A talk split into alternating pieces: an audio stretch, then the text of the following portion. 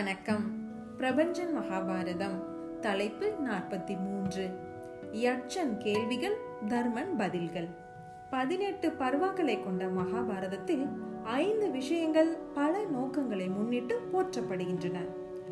அகக்கண்ணும் மற்ற திருராஷ்டிரனுக்கு சனத் சுஜாதர் என்னும் முனிவர் உபதேசித்தது ஒன்று. கிருஷ்ணன் அர்ஜுனனுக்கு உபதேசித்தது இரண்டாவது. பீஷ்மர் உபதேசித்த விஷ்ணு சகஸ்ரநாமம் மூன்றாவது. ஞானி விதுரரின் விதுர நீதி நான்காவது. தர்ம தேவதை தர்மனாகிய யுதிஷ்டனுடன் நிகழ்த்திய உரையாடல் ஐந்தாவது. முக்கியமான தத்துவ ஆராய்ச்சிகளை வினாவிடை வடிவில் விளக்குவது இந்திய அறிவு மரபு.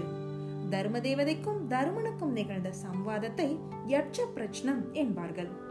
யட்ச வடிவம் கொண்டு தர்மதேவன் வருகிறான் என்பதால் இது யட்ச பிரச்சனா.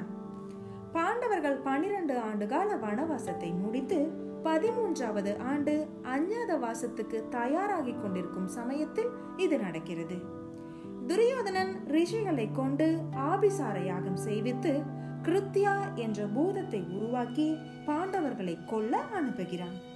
கிருஷ்ணனும் தர்மதேவதையும் பாண்டவர்களை காக்க முன் வருகிறார்கள் துவைதவனத்தில் பிரம்மச்சாரி அந்தணன் ஒருவன் திடுமென ஓலமிடுகிறான். பாண்டவர்களே சத்திரியர்களே என் யாகத்துக்கான அரணிக்கட்டையும் கடைக்கோளையும் மான் ஒன்று தன் கொம்பில் கோர்த்து எடுத்துக்கொண்டு ஓடுகிறது. மானை பிடித்து என் பொருட்களை மீட்டுக் கொடுங்கள்.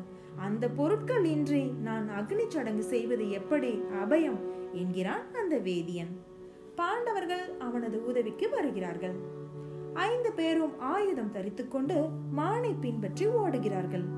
மான் சாதாரண மான் அல்லவே தர்ம தேவதை அல்லவா மானாக வந்திருக்கிறாள்.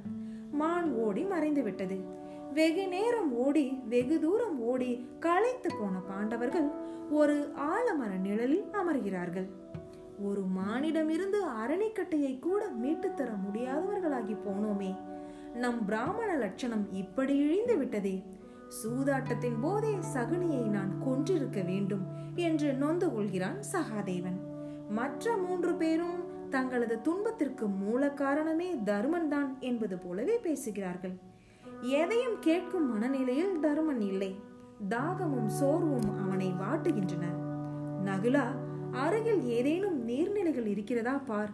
தாகத்தால் நான் உயிர்விட போகிறேன் என்றான் தருமன்.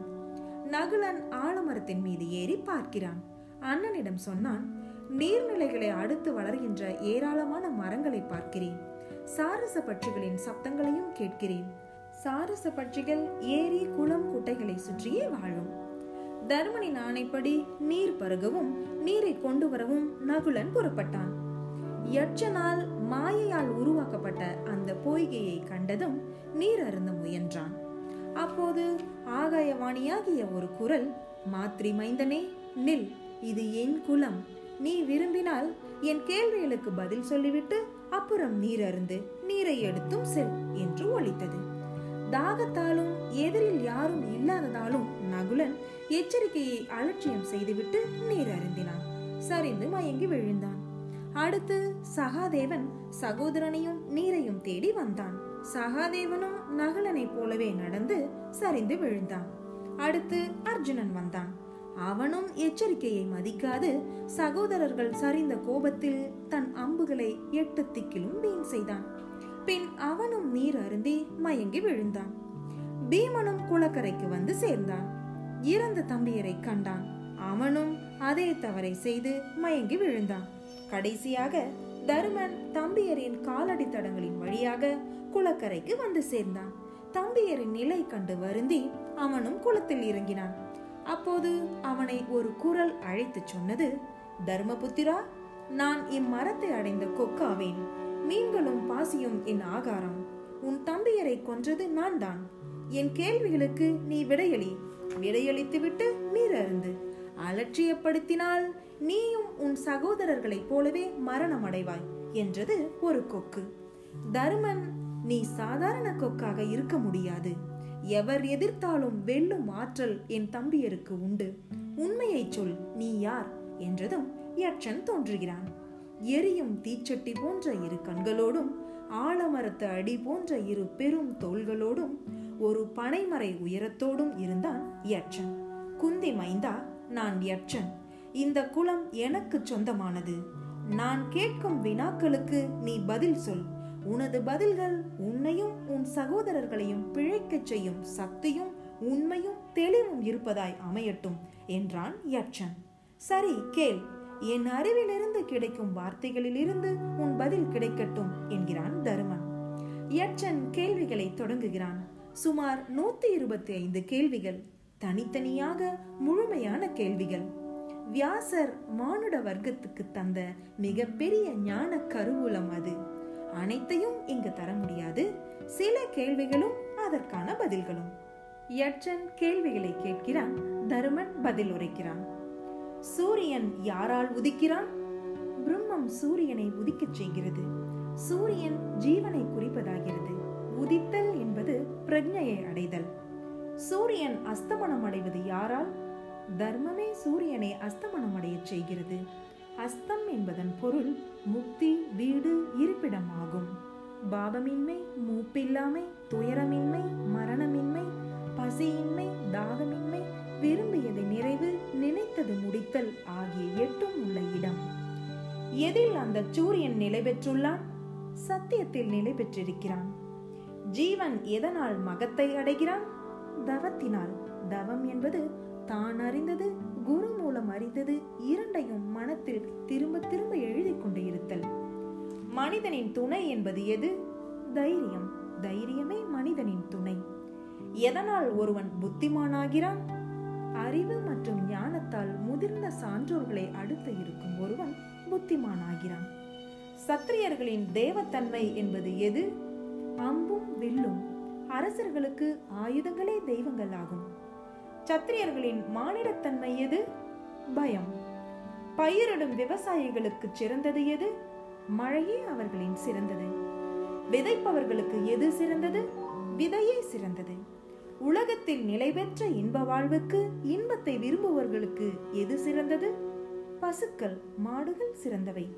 பயிர் தொழில் உயிர்களை வாழ வைக்கும் தொழில். ஆகவே மழையும் சிறந்த விதைகளும் கால்நடைகளும் அவற்றின் முக்கியத்துவமும் சொல்லப்பட்டது. சுவை ஒளி முதலானவற்றை நாக்கு கண் முதலான ஐந்து இந்திரியங்களால் அனுபவிக்கிறவன் புத்திசாலி மற்றும் செல்வந்தன் என்றெல்லாம் கருதப்படுகிறவன் உயிரில்லாதவன் என்று ஏன் எந்த சூழ்நிலையில் விமர்சிக்கப்படுகிறான்? தேவதைகள் விருந்தினர்கள் வேலைக்காரர்கள் இவர்களுக்கு உணவு மற்றும் உள்ள தேவைகளை வழங்காமல் இருப்பவன் உயிர் வாழ்ந்தாலும் வாழாதவன் என்றே கருதப்படுகிறான். பூமியை காட்டிலும் பெரியது எது? தாய் ஆகாயத்தை காட்டிலும் உயர்ந்தது எது? தந்தை. காற்றினும் விரைவானது எது? மனம். புல்லை காட்டிலும் அதிகம் வளர்வது எது? மனக்கவலைகள். எது தூங்கும் போதும் கண்களை மூடாமல் இருக்கிறது? மீன். விழிப்பு உறக்கம் என்பன இரண்டு கரைகள். இம்மை மறுமை என்பன இரண்டு கரைகள். இந்த இரண்டு கரைகளிலும் முட்டி மோதி அலைகிற ஜீவன்களே மீன்கள். எது பிறக்கும் போது அசைவற்று இருக்கிறது? முட்டை எது வேகத்தினால் விருத்தி அடைகிறது? நதி. தேசாந்திரம் போகிறவனுக்கு யார் துணை? கற்ற கல்வி. வீட்டில் இருப்பவனுக்கு துணை யார்? அவனது மனைவி. சாக போகிறவனுக்கு யார் துணை? தானம். எது எல்லாவற்றையும் அடக்கும் பெரிய பாத்திரம்? பூமி. இது எல்லாவற்றையும் அடக்கும் பாத்திரம். பூமி என்பது சரீரம். வித்தை அவித்தை இரண்டும் அடங்குவது உடம்பில். தர்மம் எதில் நிலை பெறுகிறது? செயலாற்றலில். புகழ் சொர்க்கம் சுகம் எதில் நிலை பெறுகின்றன? புகழ் தானத்தில் சொர்க்கம் சத்தியத்தில் சுகம் நல்லொழுக்கத்தில் நிலை பெறுகின்றன. மனிதனுக்கு தெய்வம் தந்த துணை எது? மனைவி. செல்வத்தை கொடுப்பது பொருள்களுள் உத்தமமானது லாபங்களுள் உத்தமமானது சுகங்களில் உத்தமமானது. இவை எவை? செல்வத்தை கொடுப்பது முயற்சி. பொருள்களில் உத்தமமானது சான்றோரின் அறிவுரை. லாபங்களில் சிறந்தது நோயில்லாத வாழ்க்கை. சுகங்களில் உத்தமம் போதும் என்ற மனநிறைவு. உலகில் சிறந்த தர்மம் எது? அகிம்சை. உலகம் எதனால் மூடப்பட்டுள்ளது? அஞ்ஞானத்தால். ஏன் மனிதன் சொர்க்கம் அடைவதில்லை? பற்றுதலால். விட்டதே பேரின்ப வீடு. எது விஷம்? பிறரிடத்தில் யாசித்தல். மனிதனால் வெல்ல முடியாத பகை கோபம். எவன் மகிழ்ச்சியாக வாழ்கிறவன்? கடன் இல்லாதவன் பிழைப்புக்காக அயல்நாடு செல்லாதவன் பகலில் தன் வீட்டில் சமைத்த கீரையையும் சோற்றையும் உண்கிற அவனே மகிழ்ச்சியாக வாழ்கிறவன். எது உண்மையான ஆச்சரியம்? நாள்தோறும் பல பல உயிர்கள் யமனுலகு போவதை பார்த்து கொண்டே நான் மட்டும் நிரந்தரமானவன் என்று மனிதன் நினைப்பதே ஆச்சரியம். யட்சன் மகிழ்ந்தும் வியந்தும் போனான். தர்மா உன் தம்பியரில் ஒருவனை மட்டும் பிழைக்க வைக்கிறேன். யார் வேண்டும்? கேள் என்கிறான். தர்மன் யோசிக்கவே இல்லை. நகுலனை கொடு என்றான். அர்ஜுனன் பீமன் இவர்களை விடவா நகுலன்? என்று யட்சன் கேட்கிறான். எனக்கு இரண்டு தாய்கள். குந்திக்கு நான் இருக்கிறேன்.